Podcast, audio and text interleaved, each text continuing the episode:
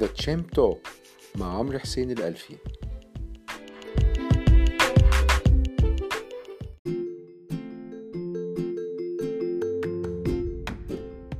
بسم الله الرحمن الرحيم. أهلا بيكم في حلقة جديدة من برنامج أسبوعي Champ Talk أو البودكاست بالعربي عن الاستثمار. معكم عمرو حسين الألفي شريك مؤسس لموقع Market Champ dot com ودي الحلقة رقم 20 استكمالا للحلقة اللي فاتت الحلقة رقم 19 كنا بنتكلم على الطروحات العامة الأولية بالنسبة للشركات في سوق الأسهم. طبعا إحنا تركيزنا في البودكاست ده طبعا على الاستثمار بصفة عامة ولكن على الأسهم بصفة خاصة. نتكلم طبعا على الطروحات العامة ديت معناها اللي هي بنسميها اي بي اوز أو initial public offerings.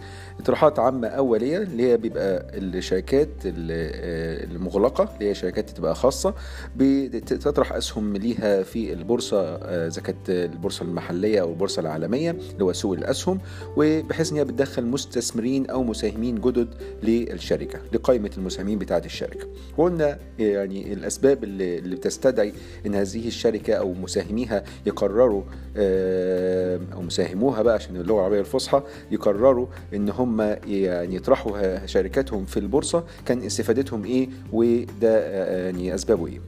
استكمالا للحلقة النهارده بنتكلم عن عن من وجهة نظر المستثمر نفسه يعني إزاي ممكن يشارك في الطروحات العامة الأولية وهنتكلم برضو على إيجابيات وسلبيات الطروحات العامة الأولية بالنسبة للسوق وبالنسبة للشركة نفسها. لأن طبعا زي ما في إيجابيات في سلبيات وإلا كانت كل الشركات المغلقة تبقى مدرجة في البورصة. أكيد مش كل الشركات بتستفيد من وجودها في البورصة فبالتالي بتعمل توازن ما بين الإيجابيات والسلبيات. ولما تلاقي الإيجابيات بتفوق السلبيات ممكن تقرر إن هي تطرح أسهمها في البورصة. لكن هنتكلم بصفة عامة إيه الإيجابيات والسلبيات بتاعة الطرح العام الأولي أو إن الشركة تبقى مدرجة في البورصة؟ بداية أنا كمستثمر إزاي ممكن أشارك في الاكتتابات العامة ديت الأولية؟ أولا لو هي اكتتاب عام زي ما قلنا في شقين في طرح عام وطرح خاص. الطرح العام ده متاح لأي حد أي حد ممكن يكتتب فيه لكن الطرح الخاص للأسف بيبقى مغلق على بعض المستثمرين وعادة بتبقى مؤسسات مالية أو أفراد ذو ملاءة مالية مرتفعة. فبالتالي الكتاب الخاص مش سهل إن كل الناس تخش فيه لكن لو في طرح عام يعني يعني بيبقى المتاح للعامة كلهم بيبقى طبعا كل واحد بيكتتب على حسب حصته في الطلبات اللي موجودة على الأسهم المطروحة. واتكلمنا عن الموضوع ده في الحلقة اللي فاتت وإزاي إنها ممكن تبقى نسبة وتناسب ويبقى في حاجة اسمها نسبة تخصيص. طب أنا دلوقتي لقيت في اكتتاب عام. اولا أول حاجة أنا عايز أعرف إيه هي الاكتتابات اللي بتحصل في الفترة القادمة أو متوقع إنها تحصل في الفترة القادمة. طبعا عشان نعرف حاجة زي كده يا إما بنتابع وسائل الإعلام المالية ال financial media إذا كانت بقى مواقع على النت أو قنوات تلفزيونية بتتكلم عن البورصة أو الاسهم والاستثمار وكده. فبالتالي أنا متابع الكلام ده كله. بنبص على حاجة اسمها calendar أو يعني بنقول إن هي الجدول بتاع الزمني بتاع أو الأجندة بتاع الطروحات العامه الاوليه للأسف ما فيش أجندة واضحة للاسواق كلها على بعضها بطريقة دقيقة قوي. ولكن على حسب الخدمة اللي أنت بتشترك فيها ممكن تتيح لك الكلام ده بصورة أدق. لكن في يعني خدمات مجانية على سبيل المثال لو أنت بتتكلم على الاستثمار العالمي في أي سوق في العالم ممكن تخش على الموقع بتاع investing.com investing.com وتخش على tools وتخش في section كده اسمه IPO calendar أو أجندة الطروحات العامة الأولية. ممكن تعمل فلتر تفلتر بالأسواق المختلفة اللي أنت عايز تبص عليها أو ت select all وتشوف كل الطروحات العامة المتوقعة في الفترة الجاية وتشوف إيه الطروحات اللي هتحصل في في في المستقبل القريب. أنا عملت الكلام ده النهارده مثلا لقيت إن معظم الطروحات اللي جاية الفترة الجاية هتلاقيها في هونج كونج بالرغم إن هونج كونج فيها مشاكل ومظاهرات وكده لكن شركات كتير هتلاقيها بتطرح أسهمها في هونج كونج وزي ما إحنا عارفين هونج كونج بتتبع للصين فهتلاقي معظم الشركات ديت بتبقى شركات صينيه بتطرح أسهمها في البورصة. وبالنسبة للصين طبعا السوق هونج كونج يعتبر السوق الأسهم أو البورصة المنفذ للمستثمرين الأجانب على الأسهم الصينية. ولكن عايز أشوف السوق المصري. اخترت السوق المصري على سبيل المثال لقيت الحقيقة ما فيش حاجة موجودة إن هي طروحات الفترة الجاية هتنزل البورصة. بالرغم إن في أخبار بتقول إن إحنا عندنا بنك القاهرة يتم سيتم طرحه في الربع الأول على حسب المعلومات يعني في شركة اي فاينانس اللي هي شركات المدفوعات الإلكترونية تبع الحكومة برضه هيتم طرحها ده غير طبعا برنامج الطروحات الحكومية التابع للحكومه اللي عايزة تزود قاعدة الاستثمار أو المستثمرين في الشركات الحكومية على سبيل إن هي طبعا تحسن من الشفافية بتاعت هذه الشركات وتخلي المستثمرين أو المصريين يشاركوا في نجاح هذه الشركات.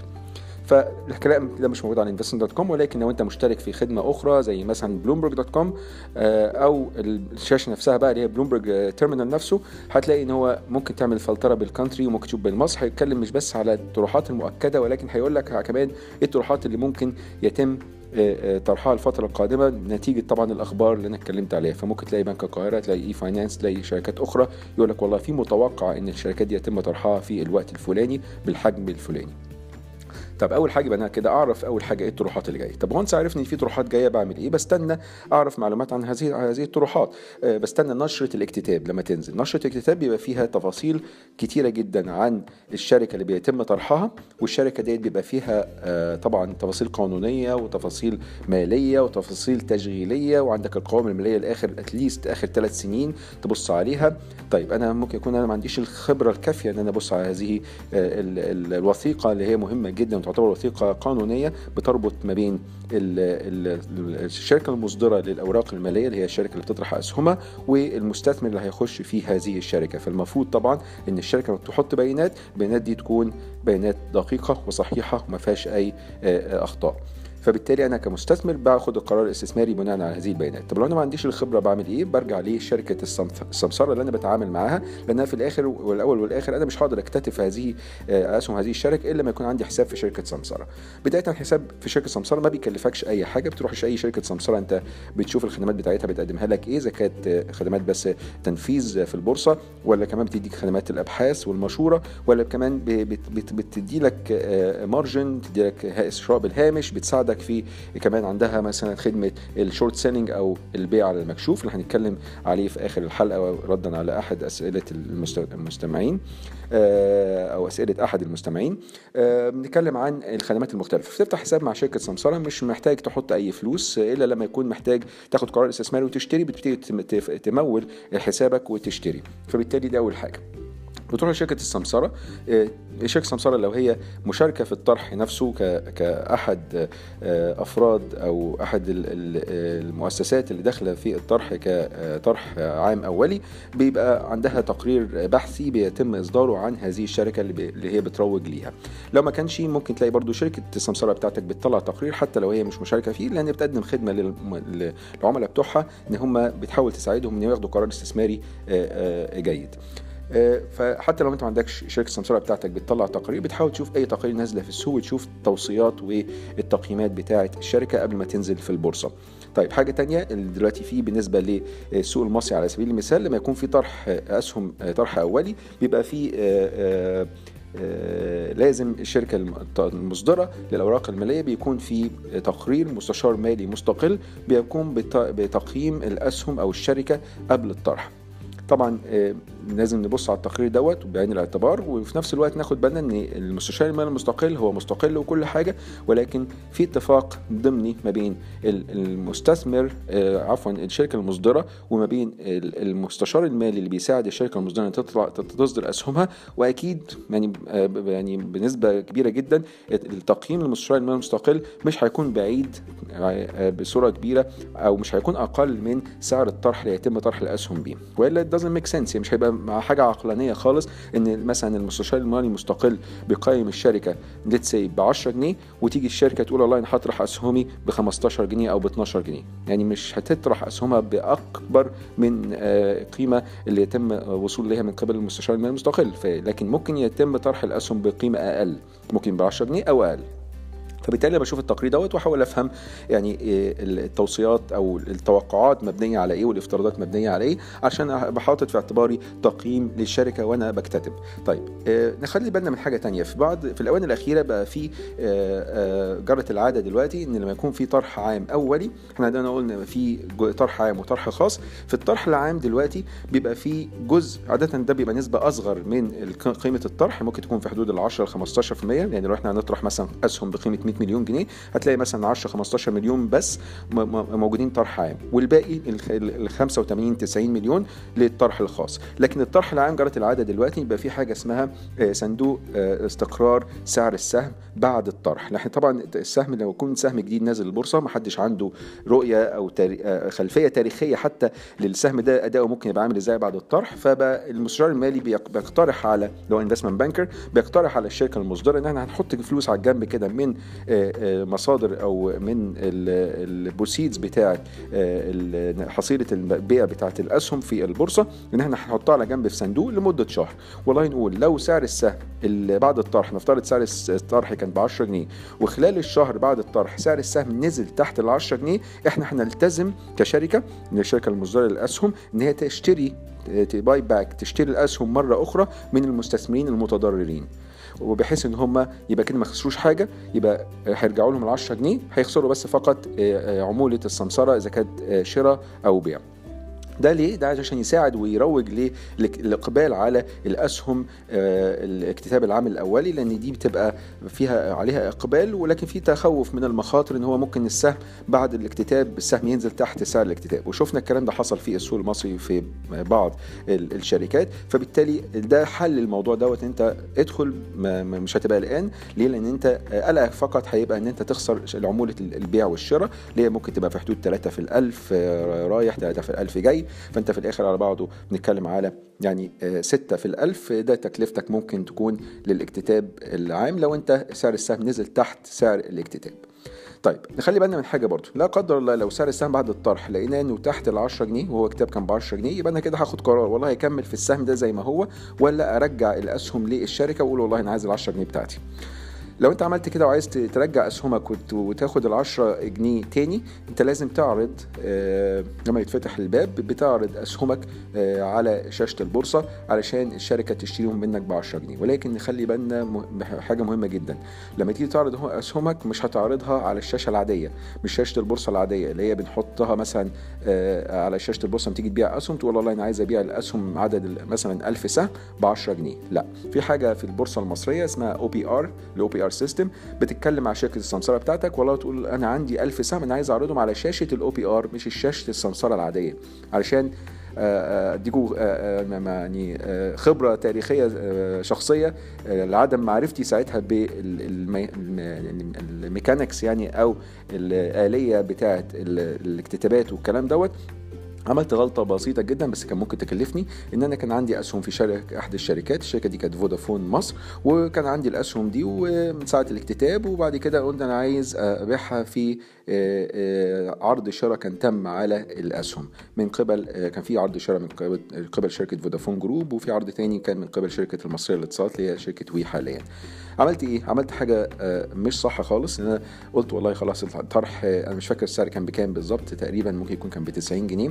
قلت والله أنا هعرض أسهمي هبيع أسهمي دي ب 90 جنيه وحطيت limit order وحددت السعر البيع بتاعي ب 90 جنيه. على أساس إن الشركة هتيجي تقوم شارية كل الأسهم اللي موجوده على الشاشة ب 90 جنيه. لقيت إن الطرح تم أو الاستحواذ على الأسهم تم من قبل الشركة. ولكن لقيت أسهمي زي ما هي ما اتباعتش. لقيت إيه المشكلة؟ اكتشفت إن أنا ما كنتش المفروض أعرضها على أسهم الشاشة العادية ولكن أعرضها على حاجة اسمها OPR الحمد لله كنت محظوظ إن كان في طرح تاني أو يعني إقبال تاني من من شركة مصرية اتصالات إن هي تشتري أسهم فودافون مصر واتعلمت الدرس طبعا وساعتها كلمت شركة السمسره بتاعتي وقلت لا أنا عايز أحط أسهمي على شاشة ال OPR. فدي حاجة مهمة جدا إن إحنا نخلي بالنا منها إن إحنا لما نيجي بنرجع أسهمنا للشركة المصدرة إذا كان في خلال بعد الشهر ما يعدي بتاع الصندوق الاستقرار سعر, سعر السهم لازم لما يجي نرجعها بنرجعها عن طريق شاشة اسمها شاشة ال OPR ده في البورصة المصرية. طبعا كل سوق وليه الأليات بتاعته فلازم نبقى عارفين الكلام ده كله ونحاول نفهمه أكتر من شركة السمسره اللي بتعامل معاها فكده إحنا اتكلمنا عشان اشارك في الطروحات العامة الأولية. محتاج يبقى عندي حساب شركة سمسرة. لو خلال شهر لو التفاصيل بتاعت نشرة الاكتتاب أقراها أشوف التقرير المستشار المالي المستقل أشوف أي تقارير أبحاث تم إصدارها أو نشرها عن السهم اللي بتكلم عليه. ولو في صندوق استقرار سعر السهم أ make sure إن أنا في خلال الفترة القانونية إن أنا أطرح أو أعرض أسهمي ديت عن طريق شاشة شاشة ال OPR لو أنا في السوق المصري. طيب ده بالنسبة للطروحات وإزاي اشارك فيها. طب إحنا ليه بنشارك فيها أصلا في الطروحات ديت؟ ليه أهميتها يعني؟ تاريخيا وفي يعني دراسات بحثية تمت عن هذا الموضوع إن تاريخيا بتلاقي إن آه، متوسط الأداء آه، اليومي في أول يوم تداول لأي سهم في البورصة ده طبعا متوسط في أسهم بترتفع أسهم بتنخفض وفي أسهم بترتفع كتير جدا في أسهم بترتفع بنسبة مش كبيرة. المتوسط تاريخيا بنلاقي إن أول يوم ممكن السهم يرتفع ما بين 18 ل 20% وخلال ثلاث سنين تتلو الطرح العام الأولي ممكن يبقى متوسط الأداء السنوي للأسهم اللي تم طرحها في السنة متوسط حوالي 20% يعني كأنك كل سنة تعمل 20% 20% 20% متوسط على بعض 10% في السنة 20% في السنة يعني 60% في ثلاث سنين. فده الأداء الجيد جدا بالنسبة للطروحات العامة الأولية. ده في المجمل ولكن في آه، طبعا أسهم وطروحات بتنخفض أسعارها بعد الطرح. آه، ممكن ترتفع أسهم ثانية ترتفع بصورة كبيرة وفي أسهم ما تتحركش خالص تبقى في نفس الرينج اللي انت دخلت بيه.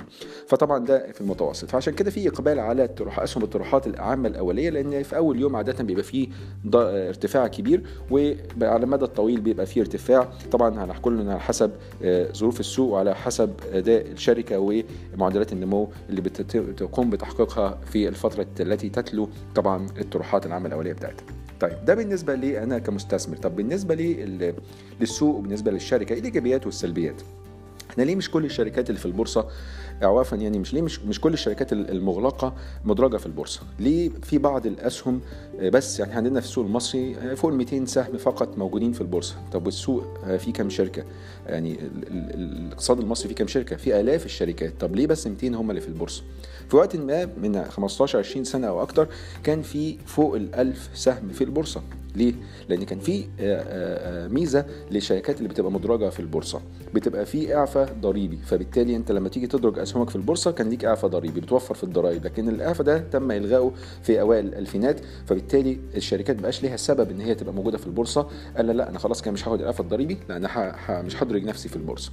طب هو ليه كمان ما بيدركش نفسه في البورصة؟ لأن الادراج في البورصة بالرغم إن ليه إيجابيات وفي استفادة منه زي ما اتكلمنا عليه في الحلقة اللي فاتت ولكن هناك تكلفة. في تكلفة إن أنا أبقى أسهمي في البورصة. من أول إن أنا طبعا بدفع اشتراكات للبورصة وممكن للجهات الرقابيه المختلفة وكمان يبقى لازم يكون عندي إدارة خاصة بالمستثمرين ولازم أفصح عن الميزانيات بتاعتي في كل ثلاث شهور. وبالتالي لازم أدفع فلوس للمراجع الحسابات بتاعي عشان كل ثلاث شهور يطلع لي القوائم المالية المتراجعة. آه، لازم أطلع بريس ريليس أطلع أصدر إفصاحات آه، من وقت للتاني كل مش بس كل ثلاث شهور لأن لازم خلال الثلاث شهور لو في حاجة مهمة أو خبر مهم حصل لازم أفصح عنه. ففي تكلفة في تكلفة عن الإفصاح. ولكن طبعا التكلفة الأخرى اللي هي تكلفة غير مالية إن أنا لما أنا بكون بدرج أسهمي في البورصة لازم افصح فالافصاح دوت ممكن يضرني آه، في السوق بتاعي اللي أنا أو القطاع اللي أنا أشتغل فيه. ممكن كده هضطر افصح عن آه، نواياي التوسعية ولا الخطة الاستثمارية بتاعتي أو لو حصل بيانات مالية معينة لازم أشرح البيانات دي حصلت ليه كده. فبالتالي أنا آه، ممكن أساعد المنافسة المنافسين بتوعي اللي هم مش مدرجين في البورصة. فأنا كده ما عندي ميزة. هم عندهم ميزة انهم أرقامهم مش باينة للناس لكن أنا لو أنا موجود في البورصة كشركة في البورصة أنا هضطر افصح وأقول هي الأسهم أو الأداء المالي بتاعي كان إيجابي أو سلبي ليه وبقى فيه إفصاح وشفافية. فدي تكلفة برضو. ولكن لو انت عندك الإيجابيات بتفوق التكلفة أنا كشركة هقرر إن أنا أدرج اسهمي في البورصة. ونركز في الحتة ديت إن إدراج الأسهم في البورصة أنا مش بدرج أسهم معينة. أنا بدرج لما الشركة تبقى مدرجة في البورصة هي كل أسهم الشركة بيبقى مدرجة في البورصة مش فقط الأسهم اللي بيتم تداولها. يعني أنا لو الشركة بتاعتي كلها على بعضها 100 مليون سهم وادركت الشركة في البورصة ال 100 مليون سهم كلهم بقوا مدرجين في البورصة. ولكن المتداول منهم ممكن يكون فقط 20 مليون سهم. ده بنسميها نسبة التداول الحر. فبالتالي ال 100 مليون سهم كلهم بيتم إدراجهم ولكن إيه المتاح للتداول؟ ممكن يكون 20 مليون سهم فقط. يعني مش بدرج ال 20 مليون سهم لا أنا بدرج ال 100 مليون سهم كلهم. طب الادراج دوت بيفيد إيه؟ بيفيد برضو آه، بتبقى من وجهة نظر الشركة إن أنا لما أكون شركة مدرجة في البورصة بغض النظر هي اسم البورصة إيه طبعا لما يكون في بورصة قوية أو معروفة بصورة كبيرة بتبقى بتدي ثقل اكبر للشركة ولكن كونك مدرج في البورصة معناه إنك ملتزم بقواعد معينة من ضمن هذه القواعد طبعا الإفصاح. فعلى سبيل المثال لما كنت بزور آه، آه، دولة اليابان بشوف بتقابل مع شركات الشركات حتى لو شركات صغيرة بلاقيها إن هي شركة مدرجة في بورصة طوكيو. إحنا عارفين المؤشر بتاع اليابان الرئيسي في 225 سهم. ده ده المؤشر الرئيسي. إحنا عندنا البورصة كلها 200 وشوية سهم. هي لا المؤشر الرئيسي 225 سهم. فبالتالي الشركات اللي بتبقى مدرجة في البورصة هناك بورصة طوكيو دي بتقول لك والله بيبقى عنده فخر كده إن هو فخور إن هو شركته مدرجة في السوق بتاعه. ده معناه إنها شركة بتفصح عن بيانات إن هي عندها شفافية عندها مصداقية من قبل المستثمرين لدرجة إن هي مدرجة في البورصة. فدي طبعا نقطة إيجابية مهمة جدا علشان بتخلي الشركات إن هي تبقى مدرجة في البورصة على أساس إن هي تبقى كده بتدي ثقة أكتر للمستثمر اللي بيتعامل أو حتى العميل اللي بيتعامل معايا إن أنا الشركة بتاعتي مدرجة. ففي رقابة نوعا ما من الجهات الرقابية من الأوديتور من السوق نفسه من المستثمرين. وإحنا هنا بنتكلم عن الديمقراطية. تطبيق الديمقراطية بيتم عن طريق إن الشركات كل ما الشركات بتبقى مدرجة في البورصة يبقى في رقابة رقابة نقول هقول شعبية ولكن الشعب هنا بنتكلم عن مجتمع الاستثمار إن هو بيراقب هذه الشركات وبيعمل تصويت. أنت بتصوت لحظيا على أداء الشركة عن أداء إدارة الشركة أو فريق إدارة الشركة كل يوم وكل لحظة عن طريق إن أنت بتحدد سعر السهم في البورصة بناء على العرض والطلب. والله الشركة دي عملت أداء كويس وإدارة فريق الإدارة عامل أداء كويس هترفع سعر السهم. عملت أداء مش كويس أو متوقع إن الأداء ما يبقاش كويس هتنزل سعر السهم. فانت عندك هنا ضمن ال الإيجابيات إن أنت كل ما الشركات عندك في الاقتصاد بتكون مدرجة في البورصة بيزود مدى الشفافية الموجود في السوق وبالتالي بيبقى فيه مسؤولية ورقابة من مجتمع الاستثمار عن أداء على أداء هذه الشركات وأداء فريق أو فرق إدارة هذه الشركات. يبقى إحنا كده بنتكلم عن الإيجابيات والسلبيات طبعا في إيجابيات وفي سلبيات لو الإيجابيات فاقت السلبيات الشركة تدرج اسهمها في البورصة لو السلبيات أكتر طبعا هتفكر ألف مرة قبل ما تدرج أسهمها في البورصة لأن التكلفة هتكون أعلى من البنفيت أو الأرباح بتاعتها. طب بالنسبة لنوع آخر من الاكتتابات، إحنا الاكتتابات مش لازم تكون في صورة بس اكتتاب عام أولي إن الشركة بتطرح أسهمها لأول مرة، إحنا في الآونة الأخيرة في البورصة المصرية بالذات لقينا إن في بعض الشركات بتطرح أسهم جديدة تمام؟ إحنا بنسمي الاسهم دي لما يتم طرحها؟ بيكون تم طرحها في السوق العام أو في السوق الأولي مش السوق الثانوي. السوق الثانوي هي الأسهم اللي تم إصدارها قبل كده ويتم في واحد بيبيع أسهم لحد تاني. ولكن لما الشركة نفسها بتبيع أسهم لأول مرة بنسميه سوق أولي. شفنا الكلام ده عن طريق اكتتابات في زيادات رؤوس الأموال. طب إيه قصة الاكتتابات وزيادة رؤوس الأموال؟ ده هنتكلم عليها إن شاء الله في الحلقة الجاية بإذن الله. لكن نجاوب على السؤال بتاع أستاذ هشام محمود اللي وصل لنا بالنسبة للبيع على المكشوف. طبعا البورصة المصرية مؤخرا قدمت خدمة جديدة وهو إنك تبيع أسهمك على المكشوف أو تبيع الأسهم بصفة عامة على المكشوف. إيه هو البيع على المكشوف؟ هو بالإنجليزي ال short selling ال short selling إن أنت تبيع أسهم لا تملكها. بمعنى إيه؟ إن أنا بستلف السهم من مستثمر آخر هو بيتيح هذه الأسهم ليا في صورة صندوق مثلا معين بيتم بيحط الأسهم بتاعته فيها ويقول والله الأسهم بتاعتي دي أنا عايز كأنك ممكن تقول تقول إنه بيأجرها لحد بيأجرها لمستثمر آخر عايز يستلفها علشان يبيعها في السوق. طب اللي بيستس... المستثمر اللي بيستلف هذه الأسهم ويبيعها في السوق هو بيعمل كده ليه؟ إحنا جرت العادة طبعا إن عشان تستفيد من الاستثمار في البورصة إن أنت بتشتري الأول وبعد كده بتبيع. تشتري الأسهم بسعر لسه 10 جنيه على أمل إنك تبيعه مثلا ب 12 و 13 بأي سعر أكتر من ال 10 جنيه. طب نفترض إن أنت سعر السهم اللي في السوق ب 10 جنيه وأنت متوقع إن سعر السهم ده هينزل من 10 ل 8 أو ل 7 جنيه. طب تعمل إيه؟ لو أنت ما عندكش آلية البيع المكشوف مش هتقدر تعمل حاجة. هتفضل مستني لما التوقعات تتغير وبعد ما التوقع إن السهم سعره ينزل لما التوقع يبقى سعر السهم يرتفع ساعتها هخش أشتري السهم من السوق. طب لو أنا متوقع سعر السهم ينزل أعمل إيه لو أنا عندي البيع المكشوف؟ تقدر تعمل العكس. إن أنت تقدر تبيع الأول بعد كده لما سعر السهم ينزل تشتري. ده اللي بنسميه البيع المكشوف. إن أنت بتبيع الأسهم وانت ما عندكش الأسهم انت استلفت الأسهم من مستثمر آخر بعتها في السوق ب 10 جنيه على أمل إن سعر السهم لما ينزل بينزل لسه 7 جنيه تروح تشتريها تاني ب 7 جنيه يبقى انت كسبت الفرق ال 3 جنيه وترجع الأسهم اللي انت استلفتها للمستثمر لأن خلاص اشتريتها وغطيت البوزيشن بتاعك. طبعا ده كويس ليه؟ ده كويس بالنسبة للمستثمرين إن هم كده ممكن يستفيدوا في اتجاهات السوق المختلفة. مش بس هتستفيد لما السوق يكون بيرتفع ولكن لما يكون السوق فيه انخفاض أنا هقدر أستفيد وأكسب. هقدر أبيع السهم النهارده واشتري أرخص في الفترة القادمة. طبعا في مخاطر ليها طبعا إن المخاطر غير محددة. أنت سعر السهم ممكن يرتفع لما لا نهايه فبالتالي أنت عندك unlimited loss أو unlimited risk إن أنت المخاطرة بتاعتك غير محددة وممكن تخسر بصورة كبيرة. علشان كده بيبقى في رقابة لنسبة ارتفاع الأسهم بعد ما تعمل موضوع البيع المكشوف علشان لازم تغطي البوزيشن بتاعك. طب هل ده هيفيد السوق؟ قلنا هيفيد المستثمر لكن هل هيفيد السوق؟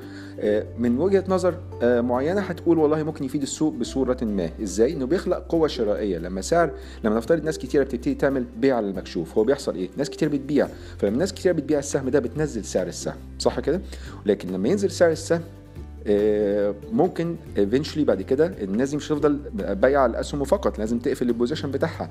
وعشان تقفل ال position بتاعها هتضطر إن هي لازم في وقت ما في المستقبل تشتري الأسهم دي تاني. فدي بتخلق قوة شرائية مش بس إنت بعت وخلاص إنت في وقت ما هتلاقي في ناس بتروح تغطي ال position بتاعها وإن هي لازم تشتري الأسهم من السوق فبالتالي بتخلق قوة شرائية بترفع آه، آه، آه، سعر السهم. جزء تاني من السؤال آه، هل ده هيغير النشاط بتاع البورصة المصرية؟ آه يعني ده طبعا هيزود المفروض حجم التداول في السوق وبالتالي شركات السمسره تستفيد ولكن لغاية دلوقتي لم يتم تفعيل الآلية بصورة كبيرة مش كل يعني مش شايف في تداولات كبيرة قوي على موضوع ال short selling في البورصة المصرية لكن إن شاء الله في المستقبل القريب يكون في آه، آه، تنفيذ أكتر أو تنفيذات أكتر بهذه الآلية. هل السؤال بقية السؤال هل ده هيخلي الأسهم إن هي توصل للقيمه العادله بصورة أفضل؟ آه، هي القيمة العادلة إيه؟ القيمة العادلة دي يعني كل الناس بت... ليها وجهة نظر مختلفة عن القيمة العادلة. القيمة العادلة في وجهة وجهات نظر آه، آه، أحد المستثمرين ممكن يقول والله القيمة العادلة هي سعر السهم اللي في البورصة لأن ده هو سعر العرض والطلب اللي تم التنفيذ عليه. واحد تاني يقول لك لا القيمة العادلة ده سعر أعلى بكتير. واحد يقول لك لا القيمة العادلة ده سعر أقل بكتير. وجود الآلية آلية البيع المكشوف هتساعد إن أنت بتحدد آه، تقرب سعر السهم اللي في السوق فعلا للقيمة العادلة اللي المستثمرين في السوق شايفينها. يعني أنت نفترض أنت شايف السهم سعره ب 10 جنيه في السوق ولكن شايف إن القيمة العادلة بتاعته 7 جنيه هتعمل إيه؟ مش هتعمل حاجة. لو أنت ما عندكش آلية البيع المكشوف هتستنى لما يكون القيمه العادلة أعلى من ال 10 جنيه وتشتري السهم. عشان يوصل للقيمة العادلة اللي هو اعلى من 10 اعلى من 10 جنيه.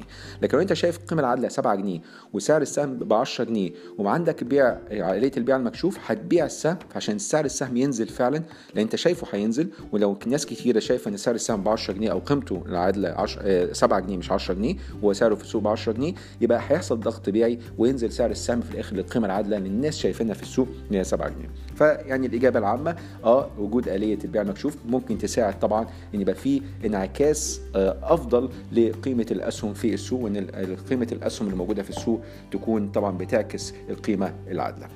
بكده تكون انتهت حلقتنا الأسبوع دوت. تابعونا على موقعنا marketschamp.com والمنصات المعروفة زي Apple Podcasts و Google Podcasts و Spotify وتطبيق ونس. وتواصلوا معنا على الإيميل talk at marketschamp.com أو ممكن حضرتك تترك رسالة صوتية بتعليق أو سؤال على الرابط اللي موجود مع البودكاست وممكن نذيعه الحلقة الجاية. كان معكم عمرو حسين الألفي من ماركت شامب لكم مني أراكم أمنياتي والسلام عليكم ورحمة الله وبركاته.